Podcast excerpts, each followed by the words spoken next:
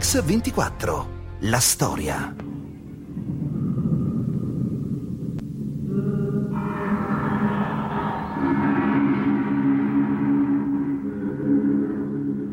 Io ricordo la voce di mia mamma che dice maledetti.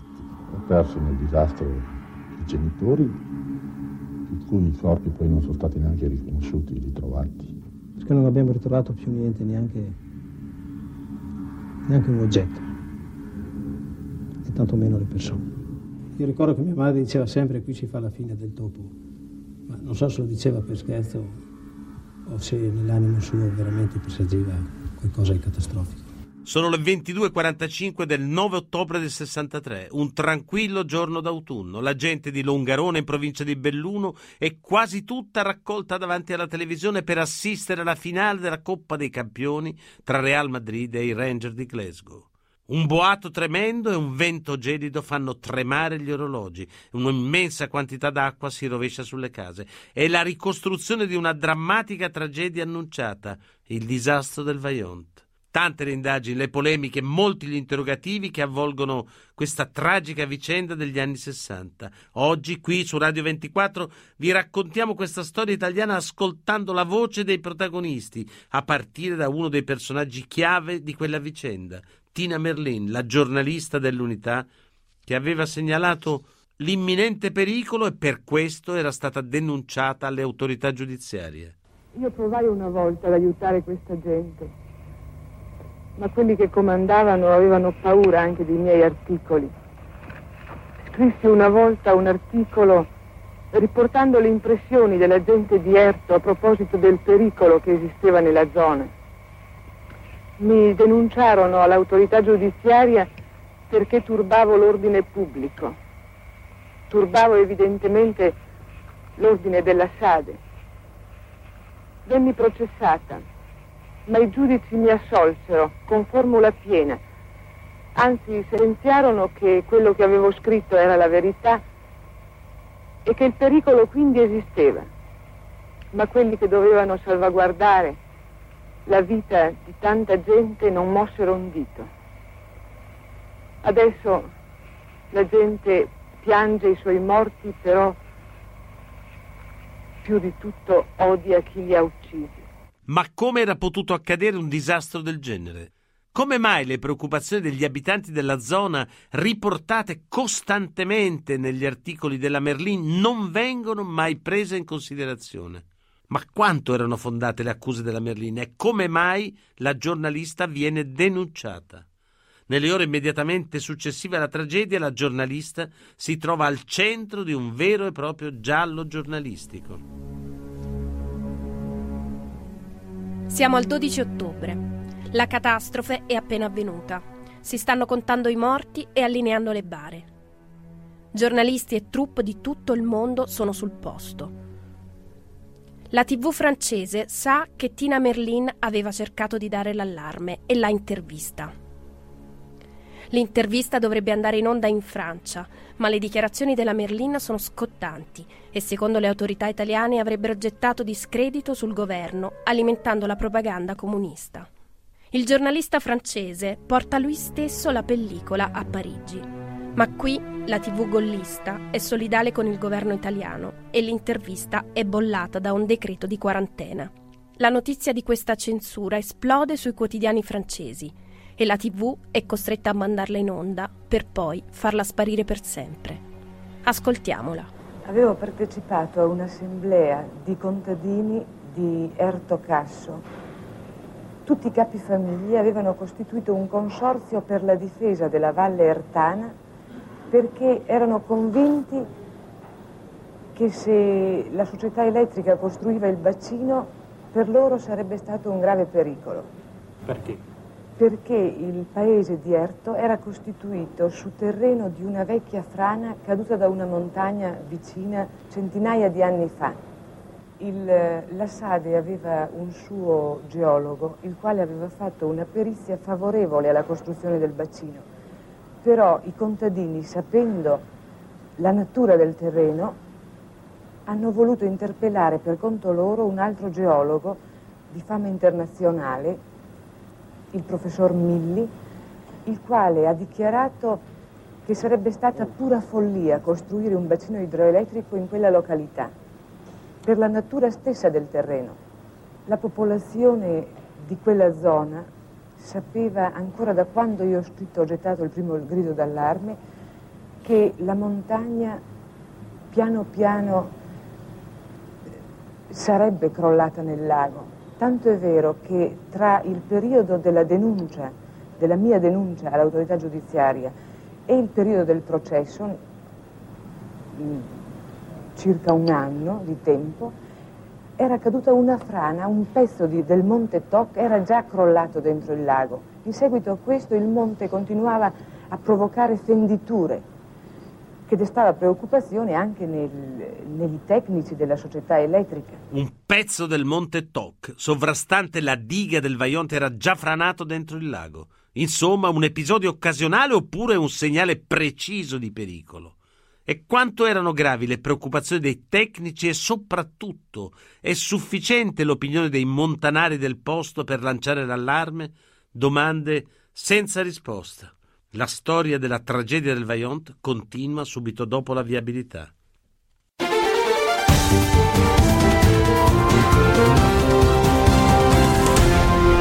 Mix 24. La storia. Rieccoci su Radio 24 dove stiamo raccontando la storia del disastro del Vaillant, una tragedia annunciata ma soprattutto esisteva uno studio scientifico sulle probabilità di frana della montagna sovrastante la diga? Due anni e mezzo prima della tragedia, l'Istituto di Idraulica dell'Università di Padova, diretto dal professor Ghetti, costruisce un modello che riproduce la diga, il lago e la montagna sovrastante si vuole calcolare quanta acqua sarebbe fuoriuscita dalla diga al momento della frana.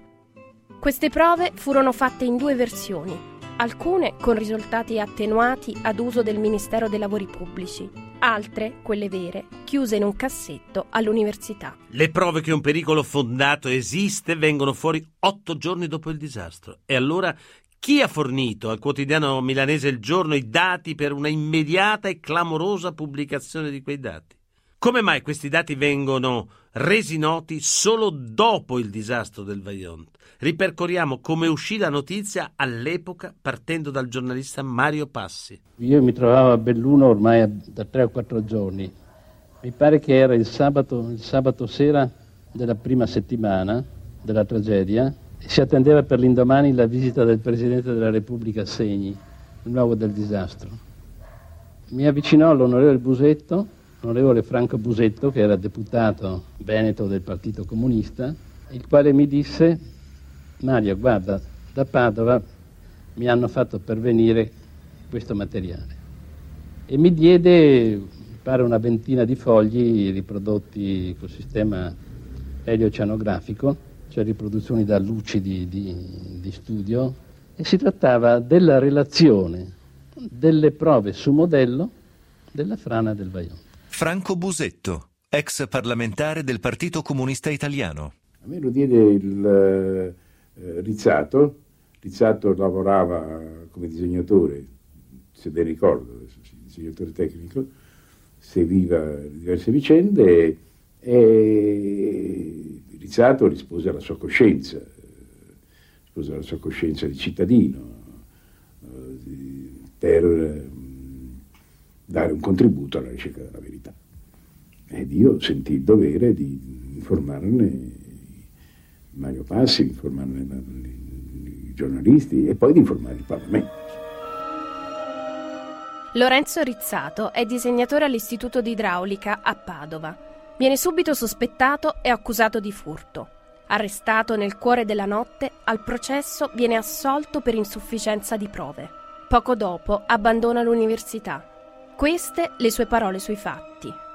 Era qualcosa che, che, non mi quadrava ed era questo fatto. Stranamente queste prove erano, state, erano iniziate nel 61, poi ultimate nel 62 e si trovavano ancora nell'istituto. Come mai? Perché queste eh, prove non erano state rese pubbliche precedentemente e queste prove dimostravano anche se limitatamente, la pericolosità oggettiva della frana e della tragedia che poi si sarebbe eh, consumata. Le mie sensazioni erano diciamo relative, cioè non, non, è che ho avuto un'emozione eh, immediata, l'emozione diciamo, è stata successivamente collegare queste, eh, questa, questa, relazione con l'avvenimento reale, è lì che scatta il meccanismo in cui evidentemente uno si sente eh, colpito e, e vorrebbe che giustizia fosse fatta, ecco questo era il sentimento in fondo che si ispirava in quel momento. Ecco identificata dunque la gola profonda dell'Istituto di Idraulica. Lorenzo Rizzato ammette di essere stato lui a diffondere quella documentazione solo dopo aver capito la gravità dei dati che erano contenuti nella relazione e mettendoli in rapporto con gli eventi. Lui dunque aveva capito tutto solo a tragedia avvenuta ma qualcun altro sicuramente sapeva e non ha fatto nulla per diffondere la notizia scientifica di un rischio, di un pericolo imminente. Ma perché sono stati tenuti nascosti i veri risultati delle prove di frana realizzati sul modellino all'università? Questa è la testimonianza del procuratore del Tribunale di Belluno e dell'onorevole Busetto. Fin dall'inizio, allorché io ho ricevuto gli atti processuali, sia per i livelli amministrativi coinvolti, gli interessi sottesi, i protagonisti di questa triste ed enorme vicenda, ho preso coscienza del fatto di essere davanti ad un grosso processo politico. Franco Busetto. Il punto di fondo era non ammettere la responsabilità politica dei ministri, questo è il punto di fondo bisognava minimizzare, sdrammatizzare, anche nascondere, ma purché fosse salva l'immagine del ministro, l'immagine del governo, l'immagine dei, dei, dei partiti dei quali i ministri, ministri, ministri facevano parte. Insomma. È il 9 ottobre del 1963 quando una valanga d'acqua e terra travolge e distrugge Longarone e anche una serie di accuse gravi e pesanti si abbattono sulle istituzioni e sulla politica. Allora per tentare di identificare il bandolo della matassa così complicata bisogna tentare di capire fino in fondo la realtà di quegli anni, soprattutto rispetto alla gestione, al problema della gestione dell'energia elettrica in Italia. La diga del Vaillant nasce ufficialmente il 15 ottobre 1943. Il progetto viene presentato dalla Sade, uno dei monopoli elettrici più potenti dell'epoca in Italia. Il suo presidente e fondatore è il conte Volpi di Misurata. Il progetto è affidato a Carlo Semenza, che negli anni lo svilupperà ulteriormente fino a concepire il Grande Vaillant, la più alta diga a doppio arco nel mondo. Nonostante un progetto così imponente, i controlli da parte della Sade sembrano poco attenti. Ogni volta che la Sade decideva di aumentare l'altezza della diga, il professor Giorgio Dalpiaz, geologo consulente della Sade, si limitava a dare per certa la tenuta della montagna, fino a chiedere direttamente alla Sade stessa quello che doveva scrivere nelle sue relazioni di controllo, come dimostra una sua lettera al progettista Carlo Semenza. Così scrive dal Piaz. Ho tentato di stendere la dichiarazione per l'Alto Vaillon, ma le confesso sinceramente che non mi è riuscita bene e non mi soddisfa. Abbia la cortesia di mandarmi il testo di quella che ella mi ha esposto a voce, che mi pareva molto felice. La prego inoltre di dirmi se devo mettere la data di oggi o arretrata. Scusi il disturbo. Il giorno seguente Carlo Semenza risponde. Le allego copia del testo al quale ella, secondo me, potrebbe in linea di massima attenersi. Ho lasciato punteggiata una frase che, se ella crede, potrebbe mettere per illustrare le condizioni delle note cuciture fra strato e strato. L'appendice dovrebbe avere l'intestazione e la data che ho indicato sull'appunto. Le confesso che i nuovi problemi prospettati mi fanno tremare le vene e i polsi. Anche la Sade sapeva come stavano le cose. Sapeva che la montagna intorno alla diga poteva cedere.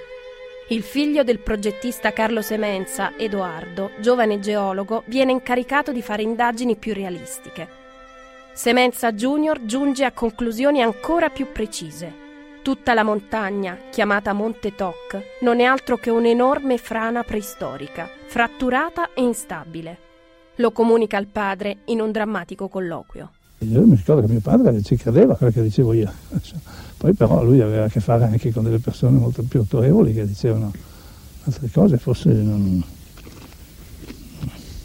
saprei cosa dire. Non so cosa succedeva al Ministero, ecco, se, se andavano questi rapporti subito al Ministero io non so proprio cosa dire.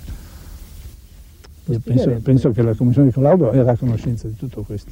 Questa testimonianza del professor Semenza dunque conferma un dato inquietante, e cioè che al Ministero dei Lavori Pubblici in molti erano informati della gravità della situazione ma non intervenivano. Perché? Sentiamo l'opinione di Giorgio Granzotto, all'epoca consigliere socialista della provincia di Belluno. Il genio civile eh, adottava le indicazioni espresse dai tecnici della SADE il Consiglio Superiore dei Lavori Pubblici adottava le relazioni scritte dalla Sale. Il governo adottava le, soluzio- le risoluzioni del Consiglio Superiore dei Lavori Pubblici così determinate. La rappresentanza politica eh, adottava queste eh, eh, risoluzioni. E quindi si creava uh, una serie di anelli difensivi eh, attorno alla sade e consentiva eh, di procedere indisturbata tra le proprie scelte. All'interno della sade si creavano solo le crisi di coscienza, ma le crisi di coscienza venivano soffocate dal nascondimento delle relazioni che avrebbero potuto suscitare problemi, allarmi, eh, controlli, per quanto lo Stato fosse in grado di fare. Ma oltre a quello semenza c'era uno studio ancora più inquietante, perché ancora più vicino alla realtà, a quello che accadde nel disastro del 9 ottobre 1963. Il professor Leopold Müller, geotecnico di Salisburgo, a febbraio del 61 consegna alla Sade i suoi calcoli definitivi. Nel rapporto, Müller stabilisce esattamente la massa di frana che poi provocò il disastro. Le masse rocciose si muovono verso valle su una larghezza di 1700 metri. La lunghezza media delle masse di scorrimento è di 500 al massimo 600 metri nella direzione di movimento misurata orizzontalmente. Il suo spessore, nella metà inferiore, è in media 250 metri. A mio parere non possono esistere dubbi su questa profonda giacitura del piano di settamento o della zona limite. Il volume della massa di frana deve quindi essere considerato di circa 200 milioni di metri cubi. E il professor Müller purtroppo si sbaglia di poco. La frana in realtà fu di 260 milioni di metri cubi. E questa previsione così vicina alla realtà era stata fatta due anni e mezzo prima della tragedia. Ecco, ma che fine aveva fatto allora la relazione di Müller? Perché la Sade non ne aveva dato notizia alla commissione di collaudo del Ministero dei Lavori Pubblici? Continuiamo l'inchiesta sul disastro del Vajont subito dopo la pubblicità.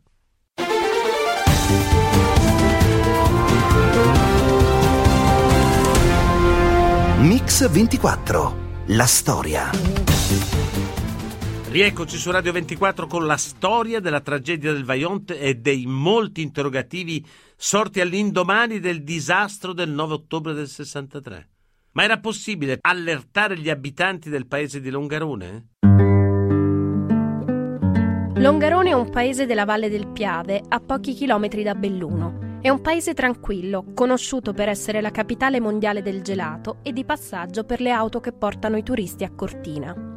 La diga del Vaillant per il paese è un orgoglio, anche se appena incrinato da voci sempre più insistenti che lassù non va tutto per il verso giusto. È il 9 ottobre 1963. Le scuole si sono appena riaperte. La giornata, una bella e soleggiata giornata d'autunno, è trascorsa tranquilla. Alle 22.44 quelli che già dormono sono davvero pochi. Quasi tutti sono nelle case o al bar, davanti ai televisori per la finale della Coppa dei Campioni di calcio tra Real Madrid e i Rangers Glasgow.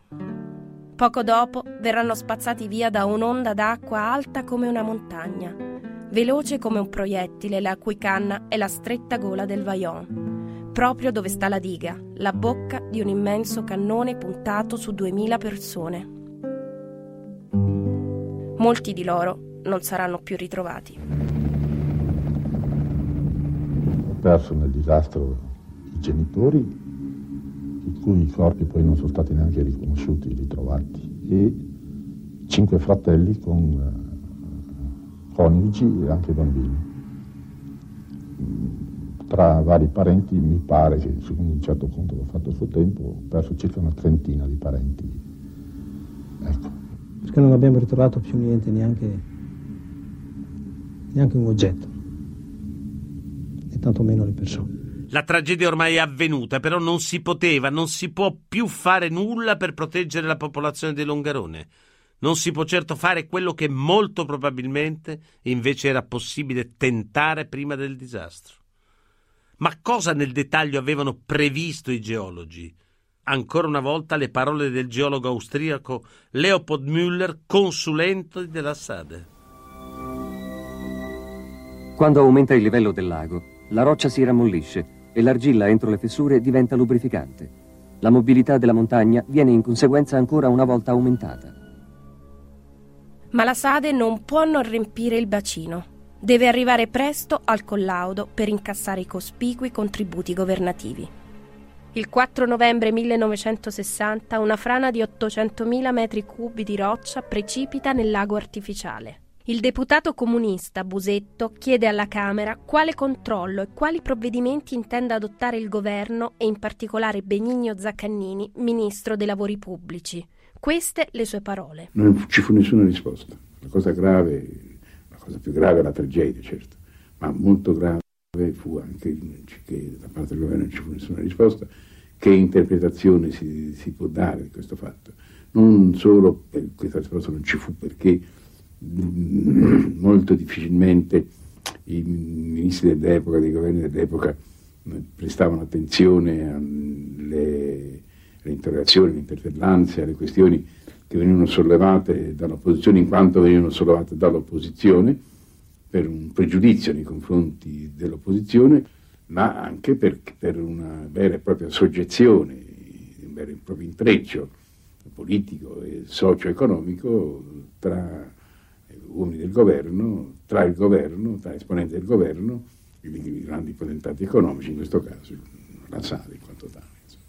Della responsabilità della Sade aveva già parlato Tina Merlin approfonditamente ed esplicitamente, tanto da subire anche un processo conclusosi con la sua assoluzione per non aver diffuso notizie false e tese a turbare l'ordine pubblico, perché questa era l'accusa che aveva subito. In sostanza il Tribunale di Milano, assolvendola, aveva decretato che il pericolo sulla diga era un pericolo reale e che la Merlin riportava delle tesi degne di attenzione. Così si pronuncia la sentenza. Sulla base di tali risultanze, con riferimento al contenuto delle pubblicazioni in esame, è agevole constatare come in esse nulla vi sia di falso, di esagerato o di tendenzioso. Per tutte le esposte considerazioni, la Merlin va assolta, perché il fatto non costituisce reato. Il 31 ottobre del 61 muore Carlo Semenza. Il 20 aprile del 62 muore anche Giorgio Dal Piaz. Müller è dimenticato. L'obiettivo della Sade è fare presto, pompare l'acqua nel bacino, fare il collaudo e incassare i soldi. Ma le cose per la Sade vanno ancora meglio. Nel marzo del 63 l'Enel è appena costituita per nazionalizzare le varie società elettriche e i beni della Sade passano all'Enel. La Sade incassa i soldi senza neppure il collaudo. La patata bollente è ora nelle mani dell'Enel. Intanto a Longarone, ai piedi della diga, gli operai che scendono in paese per ballare con le ragazze comunicano i loro dubbi su ciò che sta per accadere. Noi eravamo un gruppo di amiche di Longarone ed eravamo in amicizia con alcuni tecnici che lavoravano alla diga che ci fermavano a Longarone alla sera, noi uscivamo spesso alla sera, era un paese di porte aperte, ragazzi in giro tutte le ore, ci si trovava alle 9, alle 10. Finito il turno si fermavano, era qualche settimana forse che non li vedevamo, a differenza del solito, forse erano più impegnati di turni, eccetera. Il 15 settembre, tre settimane prima della tragedia, il Monte Toc è scivolato di 22 centimetri. In una riunione affannata sul Vaillant, i tecnici dell'Enel, preoccupati, decidono di svasare. Queste le parole di Müller, scritte due anni e mezzo prima e ormai dimenticate. Con un rapido abbassamento del livello del lago sono da aspettarsi i movimenti più forti della montagna. Siamo al 7 ottobre, due giorni prima della tragedia. Guglielmo Celso, sindaco di Longarone, che morirà anche lui due giorni dopo, non sa più a chi rivolgersi. Così ricorda quei momenti il suo amico, l'avvocato Giorgio Granzotto. La sua preoccupazione lo portava a avere frequentissimi rapporti con il genio civile, con la prefettura. Ma da parte di questi non c'era mai stata una spiegazione eh, che potesse rassicurare veramente sulla condizione del Vaillant, ma eh, nello stesso tempo l'invito a non provocare inutili, esagerati allarmismi su questa situazione. È l'8 ottobre, il giorno prima della tragedia. Anche gli strumenti di controllo installati dai tecnici sul monte dicono che la montagna si è mossa dai 57 ai 63 centimetri. L'acqua continua a scendere nel bacino, il pericolo aumenta, ma nessuno sembra accorgersene o almeno sembra voler dare il peso giusto a tutti gli elementi che dovrebbero far scattare l'allarme. Siamo al giorno del disastro, è il 9 ottobre del 63. È una giornata bellissima, c'è il sole. La gente delle case intorno al lago continua ad evacuare le abitazioni e le stalle. Al genio civile di Belluno, l'assistente governativo Bertolissi scrive un rapporto a Roma dicendo La situazione è gravissima. Si attendono istruzioni. L'ingegnere capo Violin lo legge e lo spedisce con la posta normale. Arriverà a Roma la settimana dopo il disastro. L'ingegner Biadene è evidentemente scosso e decide di richiamare dalle ferie in America il direttore capo della diga, l'ingegner Pancini. Gli scrive e chiude la lettera dicendo Mi telefona ora il geometra Rossi dalla diga, dicendo che gli spostamenti della montagna sono ancora maggiori. Che Dio ce la mandi buona. Dopo aver percorso le tappe di questa tragedia, abbiamo al telefono Francesca Chiarelli, figlia di Isidoro, notaio a Belluno, che aveva già testimoniato al processo per il disastro sul Vaillant con una testimonianza molto, molto pesante sulle responsabilità di allora. Signora Francesca, perché all'epoca la testimonianza di suo padre non fece lo scalpore che avrebbe dovuto? Perché semplicemente è stata insabbiata, non è stato ritenuto uh, metterla nel giusto risalto. Ma era una testimonianza che è stata, come dire, che era agli atti, no? Beh, eh, la testimonianza al processo, certo. Eh. Papà eh, ha testimoniato davanti a, al giudice istruttore a Belluno nel 67 e poi è andato apposta all'Aquila per confermare questa testimonianza al, nel 1969 in cui ha confermato le stesse identiche cose. Cioè le cose che erano dette in due parole chiarissime, lui aveva sentito una no, discussione. Ehm, lui è, era il notaio presso cui eh, sono andati a fare una compravendita di terreni, i terreni appunto interessati dal movimento franoso, e in quell'occasione, e stiamo parlando del giorno prima, sì. eh, gli dissero testuali parole che leggo qui nella testimonianza che ho appena sì. reperito all'archivio di Stato, che eh, mi dissero che a quell'ora di morosi non ne sarebbero circolati che ben pochi e una spruzzata d'acqua non sarebbe stata la fine del mondo mi dissero che i terreni compravenduti il giorno successivo alle ore 21 sarebbero stati buttati in acqua. Ma scusi, chi comprava dei terreni che sarebbero stati buttati in acqua il giorno dopo?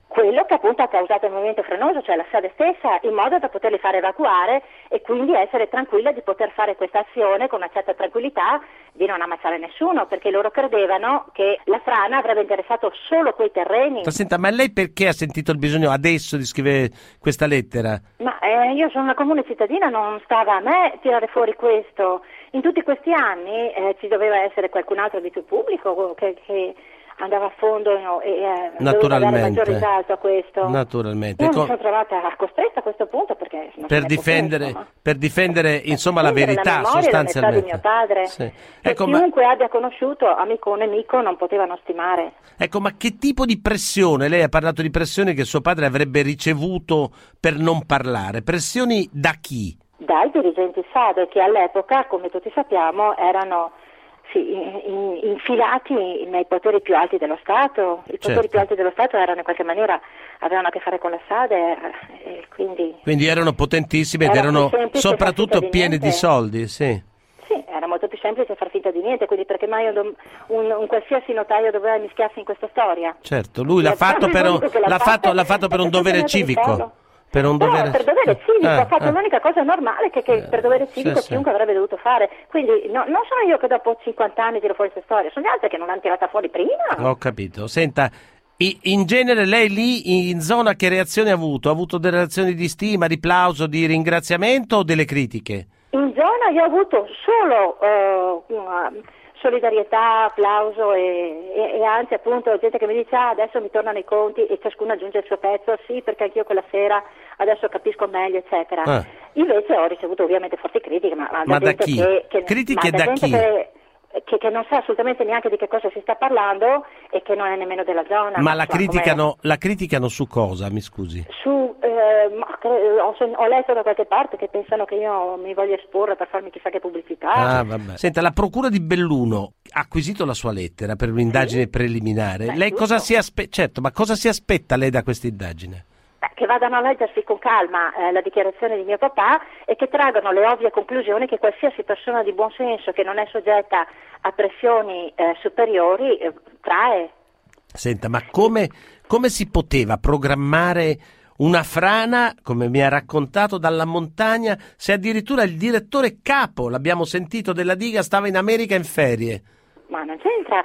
Ehm, in maniera molto tecnica e anche che- che- comprensibile a chiunque e che chiunque poteva sapere, bastava fare quello che hanno fatto, cioè chiedere eh, l'invaso, cioè di far salire il livello dell'acqua in modo da eh, rendere più pesante la base della frana e quindi eh, chiedendo lo svaso, diciamo, farla scivolare dolcemente, credevano loro, dentro al lago, perché chiaramente volevano poter utilizzare eh, l'impianto per poterlo vendere, non credevano di fare un disastro del genere, non Certo. è, certamente non volevano Beh, uccidere però persone. c'erano tutti gli studi che dicevano che eh, già prevedevano questo disastro, eh, Eh, effettivamente. certo, Ah, era ah. da decenni che chiunque nel posto, tecnici o anche comuni cittadini, chiunque lo sapeva che era pericolante. Per- Per si chiamava Monte Toc anche per quello, perché cascava a pezzi in qualche Sì, modo. Eh, Grazie. esserci buon senso. Grazie signora, la Grazie ringrazio molto e complimenti per la sua denuncia. Grazie. Grazie.